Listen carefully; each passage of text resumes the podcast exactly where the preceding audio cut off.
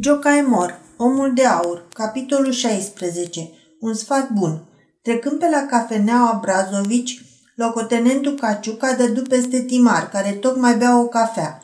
Sunt tot până la piele, înghețat bognă și mai am încă multă lergătură pe ziua de azi, spuse Timar, strângând mâna ofițerului care se îndreptase grăbit și amabil spre masa lui.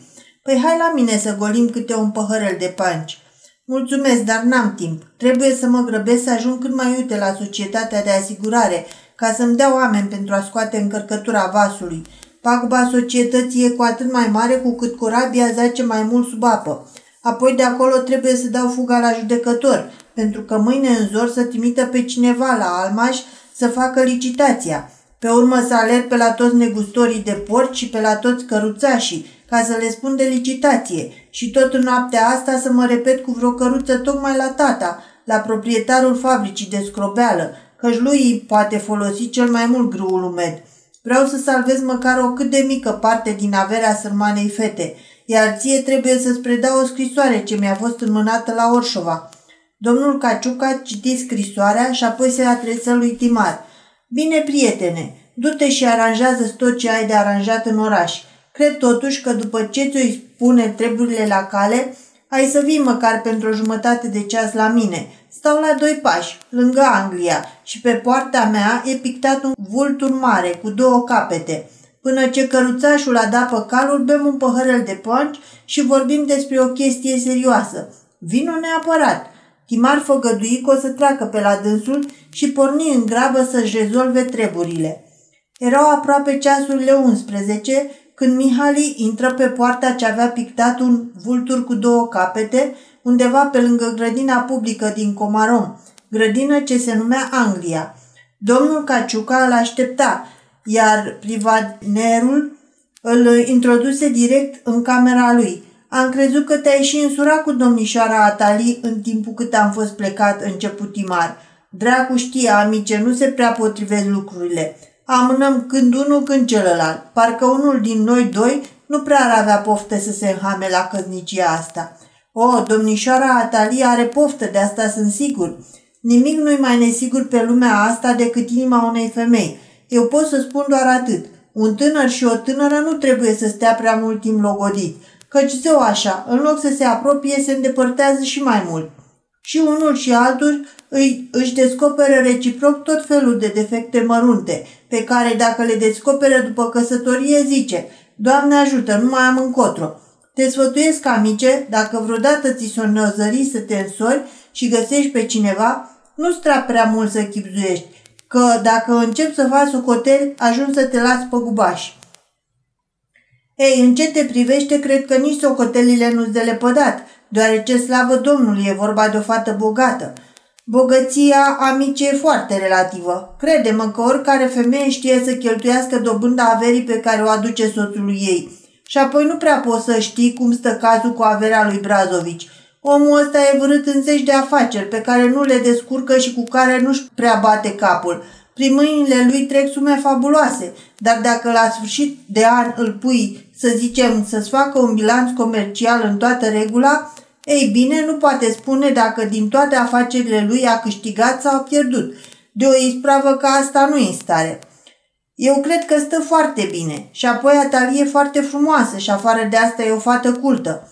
Bine, bine, dar ce-ți veniți de mi-o lauzi în halul ăsta de parcă ar fi un cal de vânzare? Să vorbim mai bine despre lucruri care te privesc pe tine. Ei, dacă domnul Caciuca ar fi putut citi în inima lui Timar, ar fi aflat că și cele discutate îl priveau – Vorbea despre Atali, deoarece îl, îl pismuia pe ofițer pentru zâmbetul dăruit de Timea. Nu vreau ca Timea să-ți zâmbească. Ia-o pe Atali, aia e ta. Hai să lăsăm fleacurile. Mi-a scris camaradul meu de la Orșova să te iau sub aripa mea, o crotitoare. Bine, o să mă străduiesc.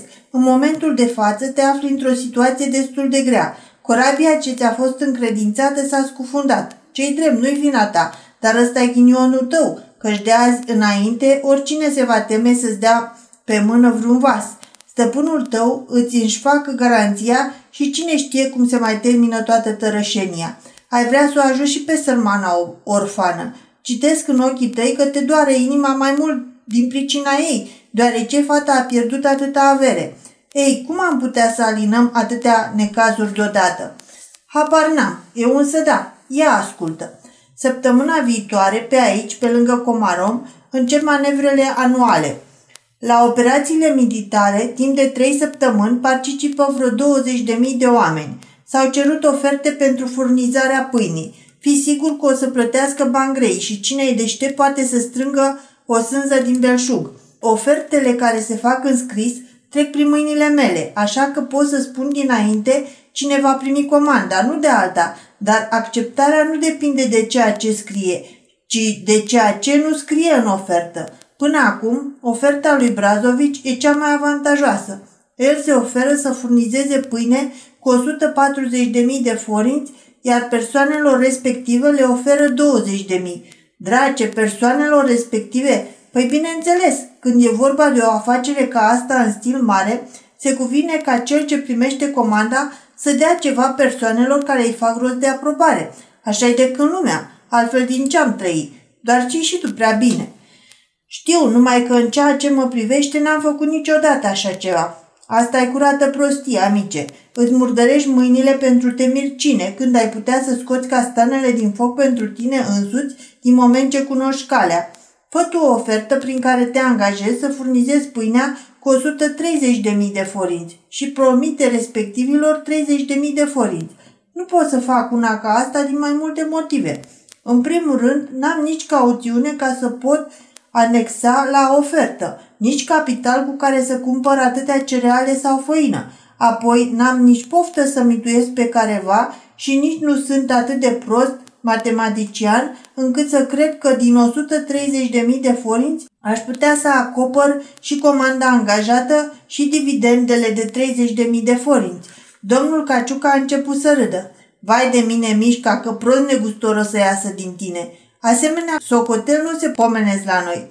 E curată bătaie de joc să vrei să faci comerț în așa fel încât să câștigi pentru un forint un prăpădit de creițar. Ăsta e negoț de mărunțișuri, amice. Principalul e să ai protecție și asta o să ai. Garantez eu. Am fost cei mai buni colegi în școală. Las pe mine.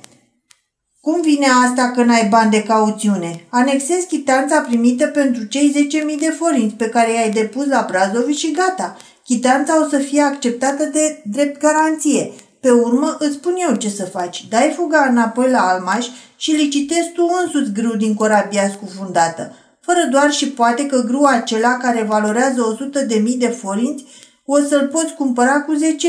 În felul ăsta o să ai 10.000 de kg de grâu pe Brazovici îl plătești cu cei 10.000 de forini sequestrați și cu asta ești chit fără scandal. Făgăduiește apoi uium dublu moralilor din Almaș, uh, Nezmeli, Fuzito și Iza ca să-ți macine cât mai repede tot grâul. Între timp, faci cuptoare și coci pâine pentru soldați. În trei săptămâni se consumă tot, iar dacă pe aici, pe acolo se va strecura și câte o pâine de calitate mai proastă, E treaba bunilor amici să mușamalizeze lucrurile și astfel, peste trei săptămâni te alegi din toată afacerea cu un câștig net de cel puțin 70.000 de forinți. Crede-mă, dacă i-aș propune stăpânului tău, s-a repezit cu amândouă mâinile. Mă mir că nu i-a treznuit prin cap una ca asta. Tima rămase pe gânduri. Era o propunere ispititoare să câștigi 60-70 de mii de forinți în trei săptămâni în mod sigur și fără prea multă bătaie de cap. În prima săptămână pâinea va fi ceva mai dulce ca de obicei, iar în a doua mai puțin amăruie, iar în a treia cu gust mucet. Dar care soldat o să bage de seamă? Sunt ei învățați și cu mai rău. Totuși Timar se scutură îngrețoșat. Măi, Imre, începu el, punând mâna pe umărul fostului său coleg de școală. De unde ai învățat tu această artă? Hm, mormăi cel întrebat, devenind serios. Acolo unde se poate învăța așa ceva. Te miră, nu-i așa? Am ajuns să socot că totul e foarte normal. Când mi-am ales cariera militară, eram plin de iluzii, de visuri. Azi, nici urmă de așa ceva. Ei da, am crezut că alegeam meseria faptelor eroice, a cavalerismului care mă însuflețea, dar pe urmă mi-am dat seama că lumea e plină de tot felul de speculații și că motorul tuturor problemelor de stat e interesul personal. Mi-am făcut studiile la școala de ofițer de geniu, obținând rezultate excepționale, succese strălucitoare. Când m-am mutat la Comarom, m-am umflat în pene de mândrie gândindu-mă la perspectivele ce mi se deschideau aici, pentru a pune în practică toate cunoștințele mele în domeniul construcțiilor militare, când încolo în domeniul speculațiilor. Primul meu proiect cu privire la fortificație a fost apreciat de specialiști drept o capodoperă și totuși n-a fost aprobat, ci mi s-a adus la cunoștință să pregătesc alt proiect în vederea expropierii unor stăzi din oraș. M-am executat. Cunoști, cred, acea parte a orașului care astăzi este un loc pustiu. Ei bine, treaba asta a costat o jumătate de milion. Stăpânul tău a avut și el niște cocioabe pe care le-a vândut de parcă ar fi fost palate și toate astea ei le numesc fortificații. Pentru asta am învățat și am ajuns inginer în armată. Încetul cu încetul omul își pierde iluziile și se adaptează. Poate ai auzit anecdota care circulă peste tot, cum că anul trecut când ne-a vizitat altețea sa prințul moștenitor Ferdinand, acesta i-ar fi zis guvernatorului cetății, credeam că cetatea voastră e neagră. De ce s-ar cuveni să fie neagră alteță? Fiindcă în bugetul anual al fortificațiilor sunteți prevăzuți cu 10.000 de forinți pentru cerneală. Mi-am închipuit că pereții cetății se văruiesc cu cerneală. Arăs toată lumea. asta e soarta afacerilor amice. Până nu iese nimic la iveală, toată lumea tace. Iar dacă iese, toată lumea râde. De ce n-aș râde și eu? Râ și tu. Sau prefer să-ți blestem viața stând în ușa unei băcănii și vânzând iască pentru a câștiga doi creițari pe zi?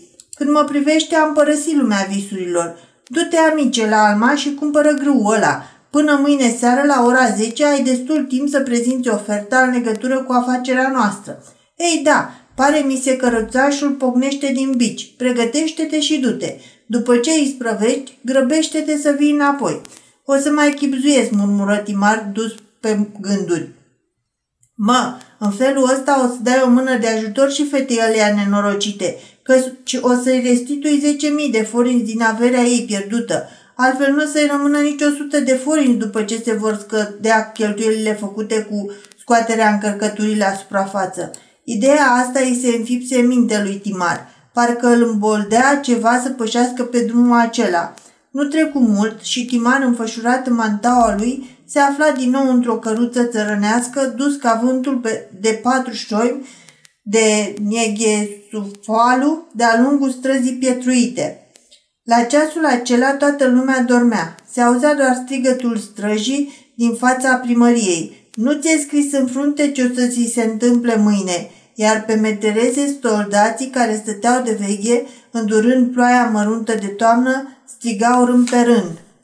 Cine-i? Patrula, treci! Oare ce fel de pâine mâncaseră azi?